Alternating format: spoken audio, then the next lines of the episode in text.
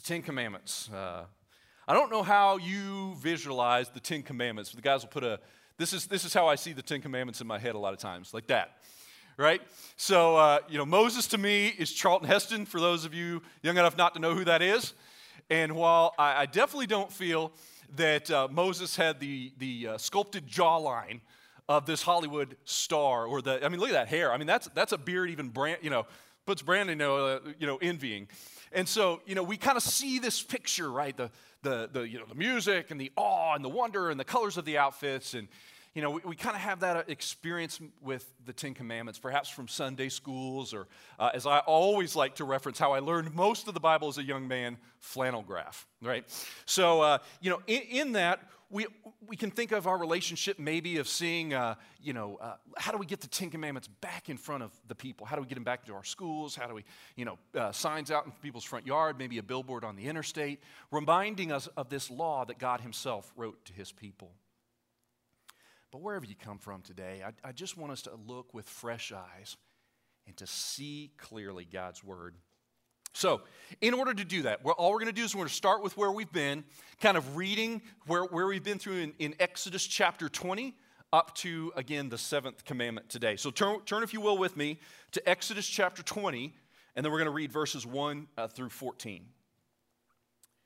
It says there in, in verse 1, it says, And God spoke these words, saying, I am the Lord your God, who brought you out of the land of Egypt and out of the house of slavery.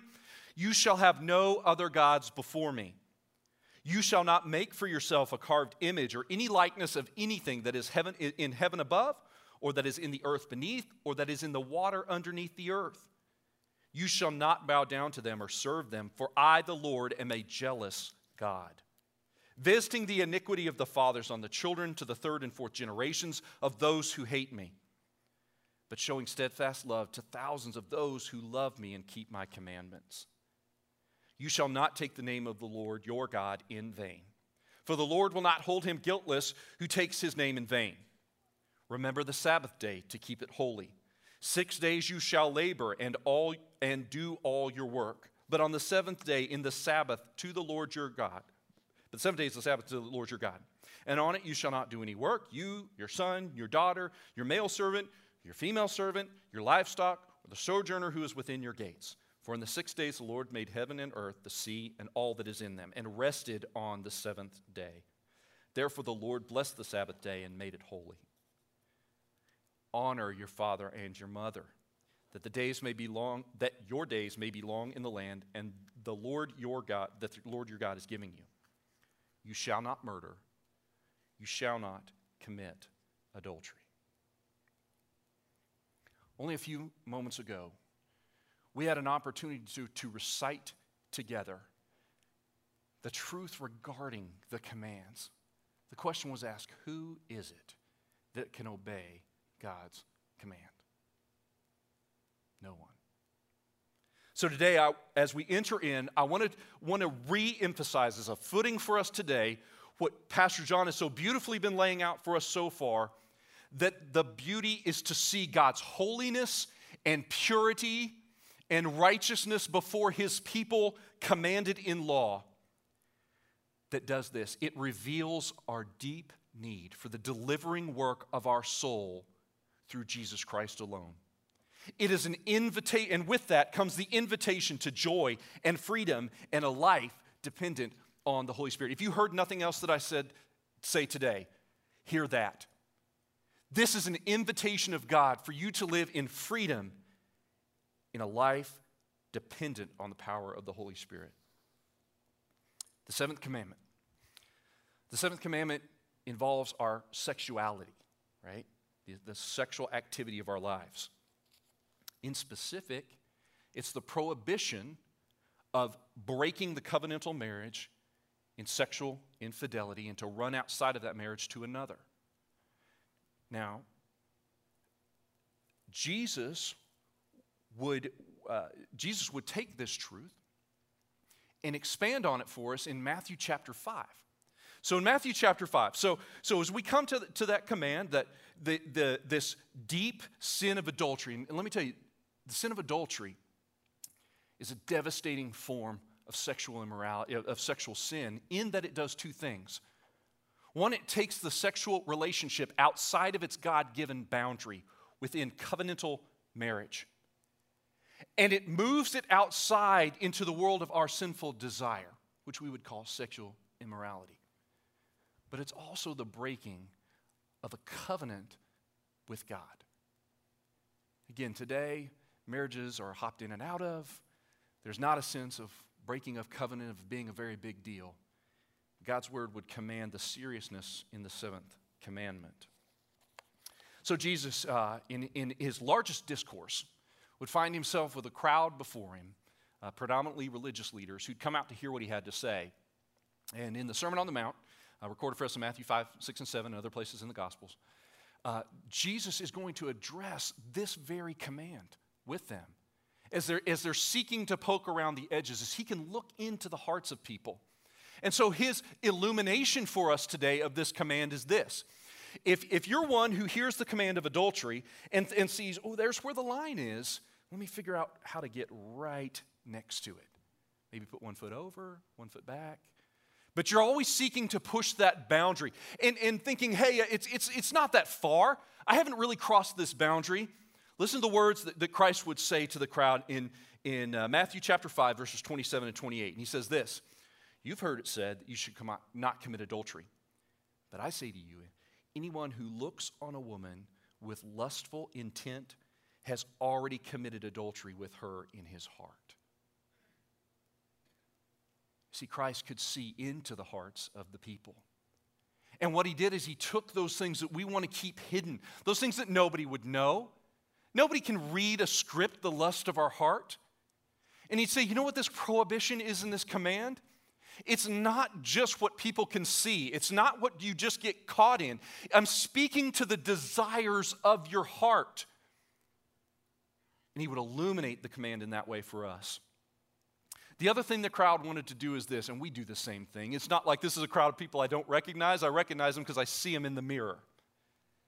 But they would seek to find a loophole in the command. Is there some way this adultery thing can be, I, I can find a workaround? So listen what he says in Matthew chapter uh, uh, 5, verse 31 and 32. He says this It is also said, Whoever divorces his wife, let him give her a certificate of divorce. But I say to you that anyone who divorces his wife, except on the grounds of sexual immorality, makes her commit adultery, and whoever marries a divorced woman commits adultery. Now, the context of this is this there were religious people who found a loophole that what I can do is I can throw away my wife for any reason. Maybe her cooking's not good. I don't like whatever feature about her. And I'm just going to find a way, I'm not being gratified by her. And so I'm going to find a way to, to pencil whip some legal documents to find a loophole to this adultery, and I'm going to cast her away. And Christ said, Is that what the seventh command is about? No, no. See, Christ would speak to the desire again of the heart.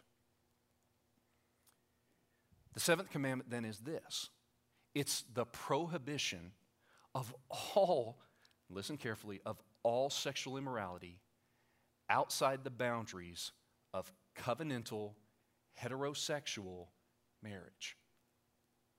That's what the seventh commandment requires. In keeping it, there are no loopholes. In keeping it, there are no hidden inward lust or uncovered perversions. Today, that's the gravity of what we see in the seventh commandment. It's a call away from the perversions and twisted natures that our desires can lead us to. There's two types of responses to that truth. One is to see the great beauty in that command.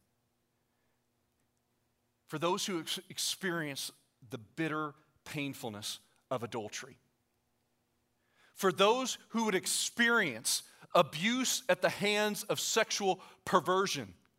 A command of God to say, don't live that way, it's a beautiful thing. To the wife whose husband is running away, to the husband whose wife is running away, the command did not do that is beautiful freedom. And there's a sense of the beauty of the command.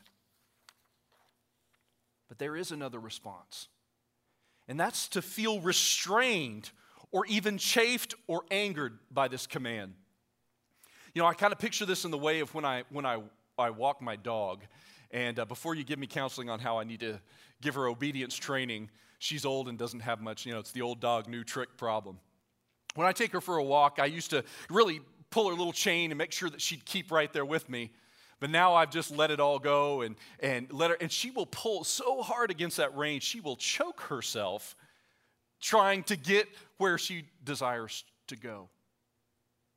And sometimes I think we feel the same way about this command in, in the sex, to sexual morality, to the right view of sex in our Christian life.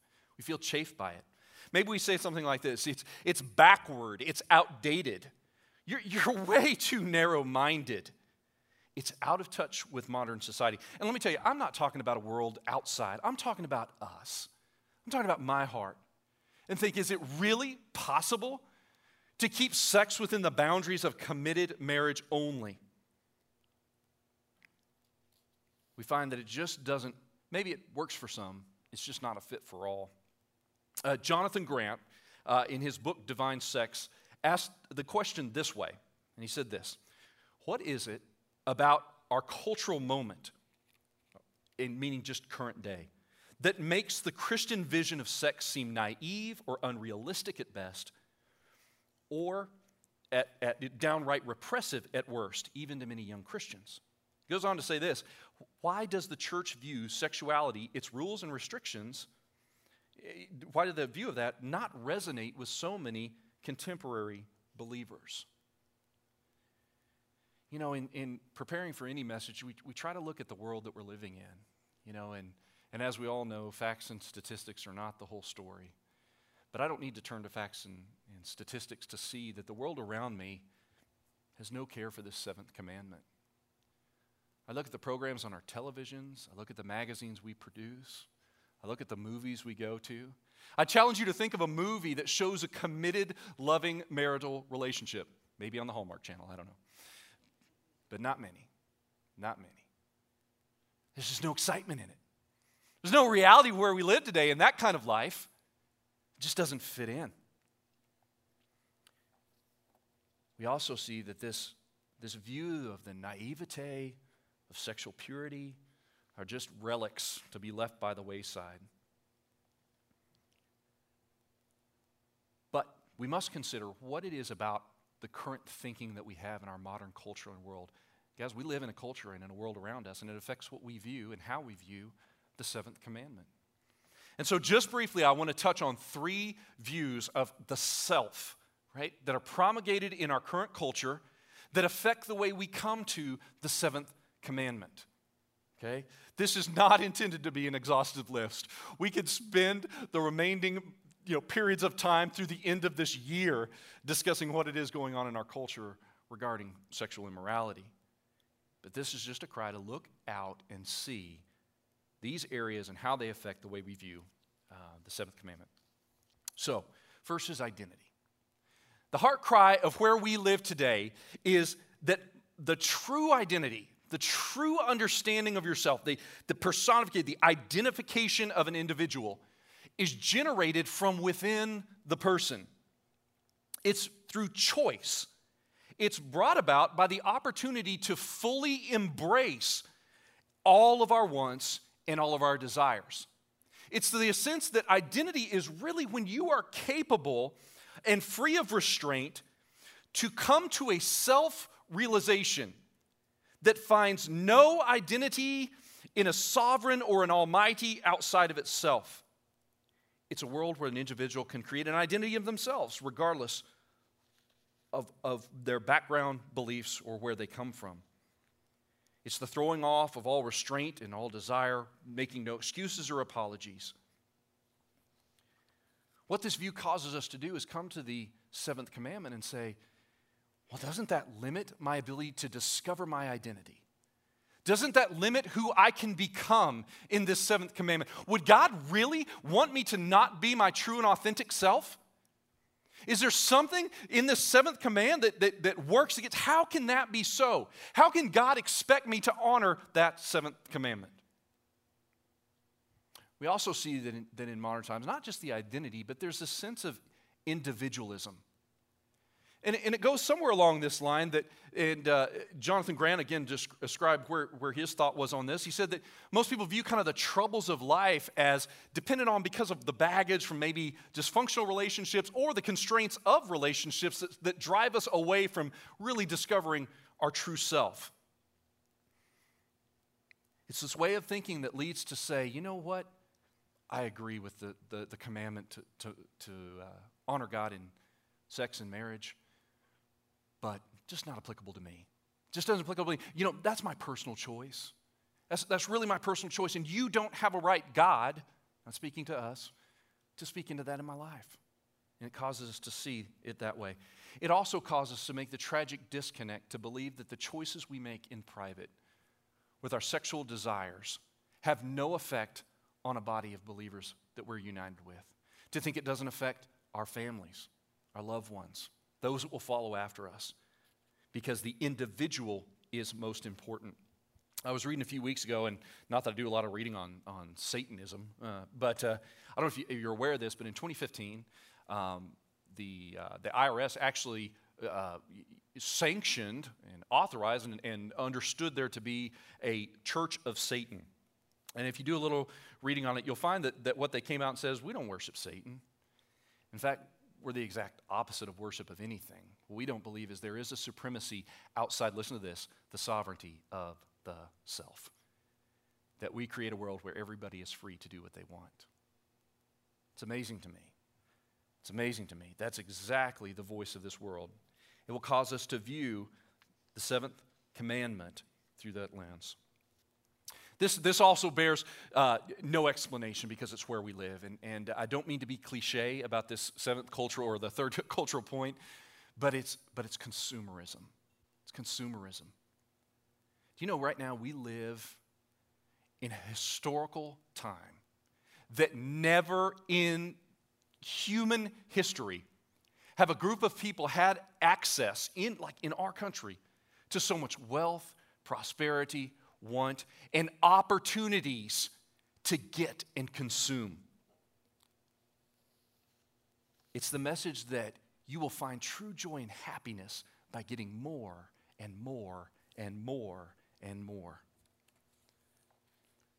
The problem is, this causes us to view the sexual desire in our life through the same lens of consumerism. It causes us to see that, that I must find a way to fulfill every desire that I have and desire more and more and more and more. You know, slogans read something like this Life is short, have an affair. Because you don't want to miss out on your opportunity to have more. More. Jonathan Grant said it this way. I think there's some beauty in what he had to say here. Consumerism trains us to acquire, consume, and move on, listen to this, with novelty as our only guiding impulse. You know what that means? It means sexually, if I'm a little tired of what I have, throw it out and get the new. Only the new is what's exciting. Only the new is what I'm in, brings enjoyment. And to constrain that in any way is to limit my ability to find true joy and happiness. But he continues on in that quote to say, the sad reality, though, is what we do with things, we inevitably do with people. So, quickly, let's look at identity. We know it's not true. You don't define your own identity. You know, which one of you picked your DNA code, right? You didn't pick where you were born, you didn't pick the color of your skin. Those are things that are part of your identity that you have nothing to do with. Yet the cry is none of those things matter when we will rightly view ourselves, we will see that our identity is endowed by a holy God. There's not a person on the face of this earth whose identity was not known and shaped and formed by an almighty God before they were ever born. It says that God even knows your identity down to the number of hair on your head. For some of you, that's a small number. Individualism. The tragic truth is we know we are not separated from relationships or affecting others. We know that you were born out of relationship. None of you got here by being an individual entity unto yourself. None of you. We're all born in relationship, wired for it, designed for it, and affected by it. I Cannot tell you the, the conversations that I've had with friends, and they looked at me and said, You know what? It's going to be better for me to leave this relationship because I'm not being honest with my family who I am. It's better for me to walk out on my as I'm begging them not to damage their family. And the idea is this what matters is my individualism, not my relationship. Sadly, consumerism, the, can, can you honestly say you've ever gotten something in life that was so great you never wanted more? No. We, did, we don't find, there is a never, it's like the carrot before the proverbial horse. The never satisfying appetite to consume never has an end. It leads us to viewing the sexual relationship the same way. And tragically, this is the seed that often grows into all form of abuse and perversion, trying to get more and more and more. But the call of the seventh commandment is to not view the in, to, to view the seventh commandment in view of the world, but to see it through our ultimate example. Who lived the most authentic life ever? Jesus Christ. The most authentic life ever. His identity given by God the Father, who would declare, This is my Son, in whom I'm well pleased. Who found purpose in, me- in meaning not not in just sinful gratifications. Because listen to this if we will define our identity in terms of getting what we desire, freedom from restraint, then your identity lives within the narrow confines of your sinful gratification. Christ said that's not where identity belongs. In relationship, Jesus lived in constant communion with the Father and with the people around him not following his own will, but that of his Father. And ultimately, the antidote for consumerism is sacrifice. The sacrificial life that Jesus ransomed, his death and resurrection that gives us freedom. In viewing Christ, we see the true view of self. But I just want you to imagine for a moment what it would look like if we obeyed the seventh commandment the way God intended. Not in the, in the, in the outward, hiding, loophole, treading the line way, but in its fullness in the desires of our heart. Can you imagine where a husband and wife could fully count on one another without ever a single fear of betrayal with no worry of the wandering eye, no thought of emotional infidelity, no worry about what they're doing when I'm not around. Can you imagine a world in which sexual purity is cherished and honored? The beauty of entering into marriage undefiled, where there's a sacrificial denial of self in a relationship that sacrificial denial of yourself instead of looking at what that other person can give to me, what I can consume from them. Where it's approached, what can I give to them? Where we approach that marriage relationship as a sacrificial love, the only place in which true intimacy can grow. A world where sexual perversion and sexual abuse don't exist. Where no one is treated as an object of somebody's sinful desire.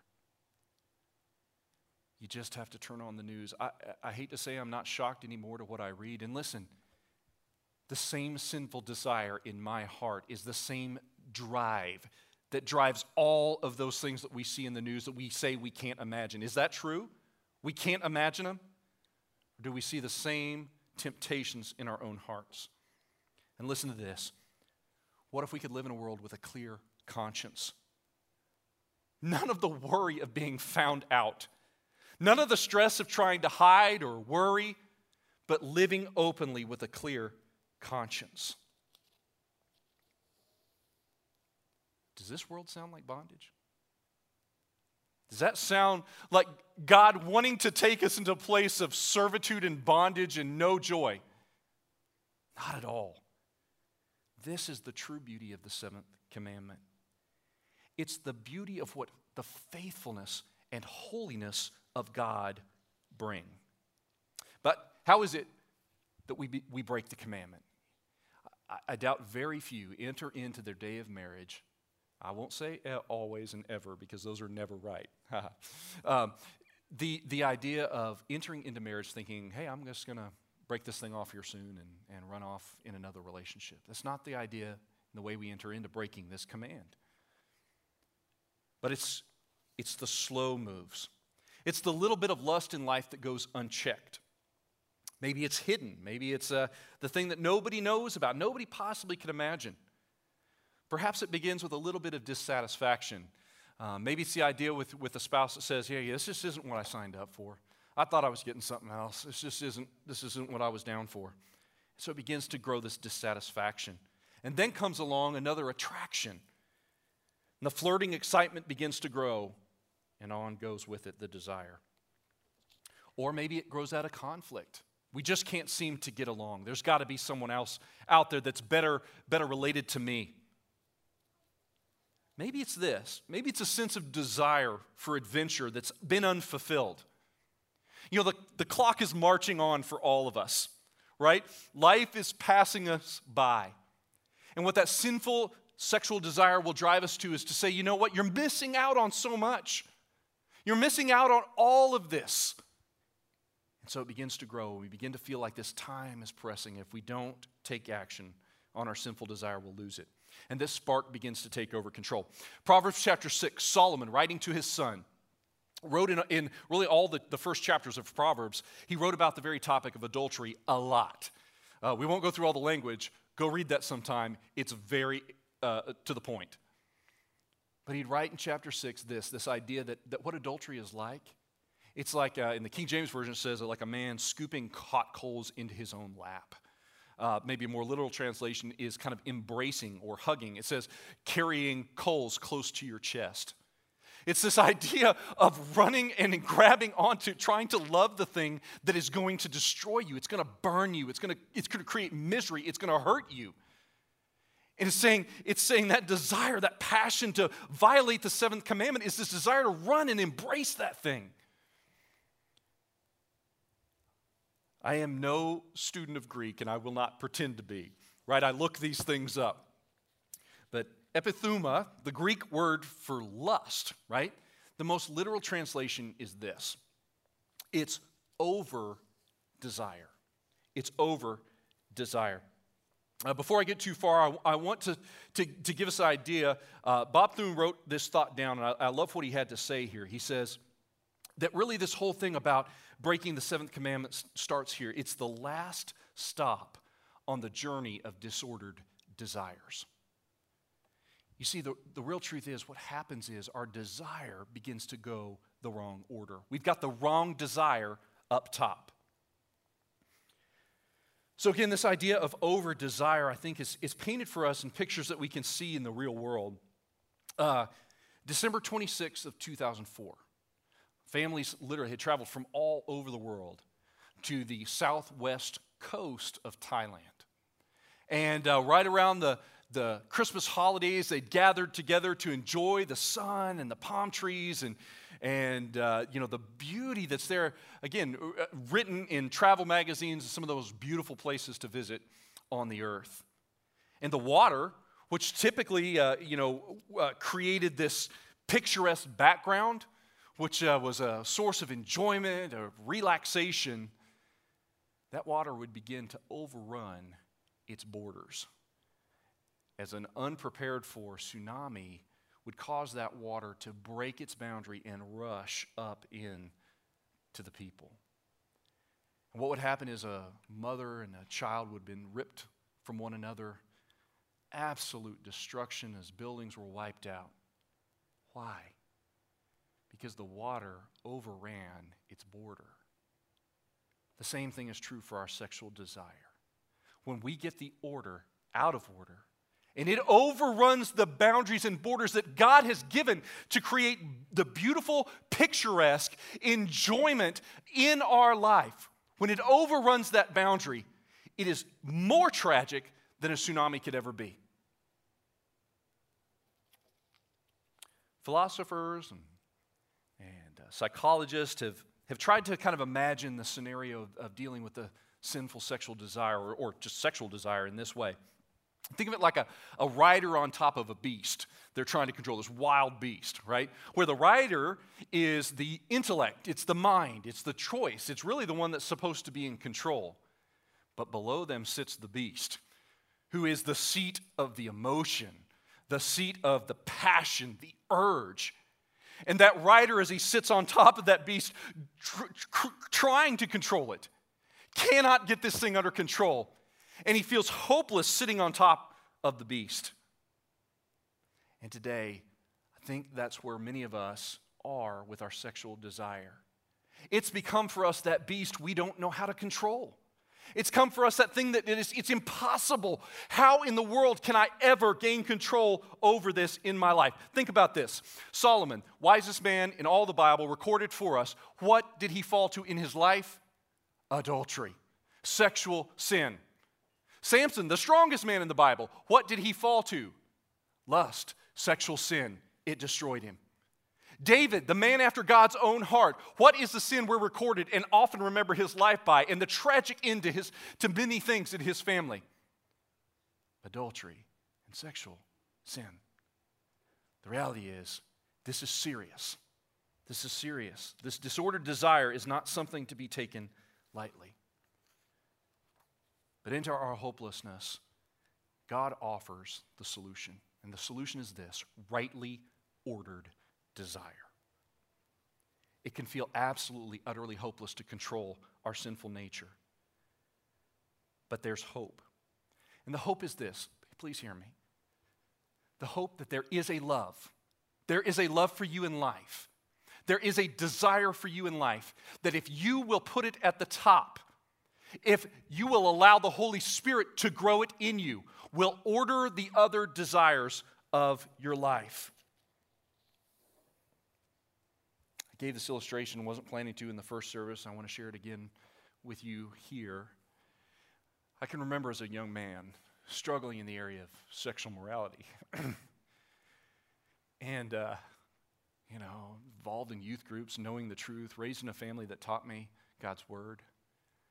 And I remember to myself, I thought, well, I got an idea. I'm going to take this little post note, it was like, I don't know, one of those yellow sheets. I folded it over and I took my little ballpoint pen out and I thought, I'm going to write in really big words, obey God. And I drew these big block stencils and I spent time coloring it in as dark because I thought the bigger it is, the longer it takes, the more serious I will take it. And what I'm going to do is whenever I'm tempted, I'm going to look over at those words and I'm just going to, I'm just going to try to do better. How do you think it worked?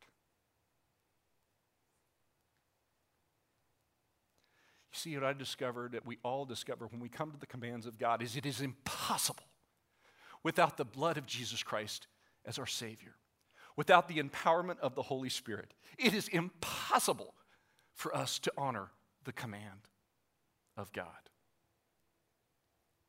So then, how is it that we can order this love correctly? And I want to tell you today it's this it's that we see the great love that God has for us. Hosea, minor prophet in the Old Testament. Usually, a book we don't spend a lot of time on in, in services. Uh, I think I've been in one church in my entire life that did a study on Hosea. But it's a very interesting um, picture that God painted with real people. It's not, it's not fantasy narrative, it's, it's a true story. But God would use the life of Hosea to illustrate his relationship to his people in this book that we see that God commanded in, in uh, Hosea chapter 1, verse 2. I'll just read what God commanded of Hosea. He said, Go take for yourself a wife of whoredom and the children of whoredom. For the, man, the, the land commits great whoredom by forsaking the Lord. Now, I can't read it any other way. That's what the Bible says. He said, I want you to go marry a prostitute. I want you to have children with that prostitute. But I want that prostitute to be your wife. Why? Because that's what it looks like in my relationship to my people. Now, what would happen is, we're not recorded every detail, but in Hosea, what, what, what Gomer, this wife, would do is she would continue her wayward ways. And she would look at the relationships with other lovers. And she would say to herself, These other lovers will satisfy me more. These other things will give me what I need and desire. And she would run to these lovers. And here's the picture that's painted in God's word in chapter 2 of Hosea. And we won't have all the verses, but trust me, just due to time. What the picture is, is of a woman who's leaving and running off from her husband to, to be with other lovers, while the husband is still continuing to care for her. The lover's not caring for her, the lover's not taking care of her. It's still her husband. In the process of time, what, what Gomer would realize, like we all realize, with the sinful desires and where they lead, is it left her empty, broken, and literally on a slave block auction. Now, I don't know about you ladies, but the picture, or, or, or men, of standing naked on an auction block to be sold as property is a tragic state. But let me tell you, that's where God found all of us. Every single one of us. He found us on an auction block, stripped of our dignity, stripped of hope, no way of pleasing God, no way of being reunited with the Father. And he said, Into that, I love you. There's nothing you can do to make my love more true for you. There's nothing you can do to earn it. There isn't a list, a checkbox, nothing you can do to earn my love. I love you. And what God would command Hosea, listen to this. God commanded Hosea in chapter 3, he said, he commanded her to go buy his wife back. He said, and Hosea said this, so I bought her for 15 shekels of silver and a homer and a leketh of barley. Now, again, I, have looked at this verse a lot of times, and I came to that and I thought, why the barley? I mean, want the silver? And I mean, like, I don't know, silver, barley, I don't, I, it doesn't, doesn't make sense to me. The picture's this Hosea searched all that he had. He gathered every piece of silver he could find, and he realized that's just not enough. So then he went to find more of what he had. He scoured the cupboard, found the last bit, and gave all he had to buy back this woman. Not to make her a slave, but to make her again his bride. You see, for you and me, the great hope of the gospel is it is the power in us through the Holy Spirit to honor God, rightly ordering our desire, to see the great depth of love He has for us that will order all other desire. Ephesians chapter 3, Paul would, would say the same truth to his people, and he would say it this way. Speaking of the love of God, he would say, may have, you may have the strength to comprehend with all the saints what is the breadth, the length, the height, and the depth. And what is he talking about? The massive, incomprehensible love that God has for you. And why? That you may know the love of Christ that surpasses, it means it's more than you can imagine, that you may be filled with the fullness of God.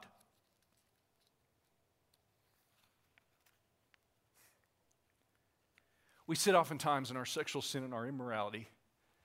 And we sit in churches week after week thinking there's not a single person I can tell. I cannot tell you the countless number of people, including people on pastoral staffs who've come to me, and in my own heart, I'm going to talk about other people, in my own heart, thinking, who in the world can I talk to? Who can understand what I'm going through with my sexual sin? Where do I go? I can't reveal this, the condemnation, the weight of it. And let me tell you, what God wants to show you is how much He loves you. He won't cast you out, He doesn't want to reject you. What He wants to show you is the beauty of His holiness and the freedom of His law.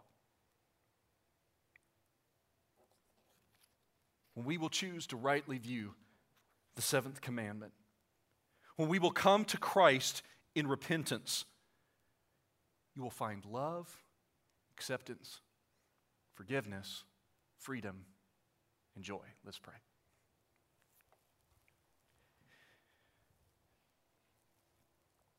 Dear Father, I pray that your word was honored today.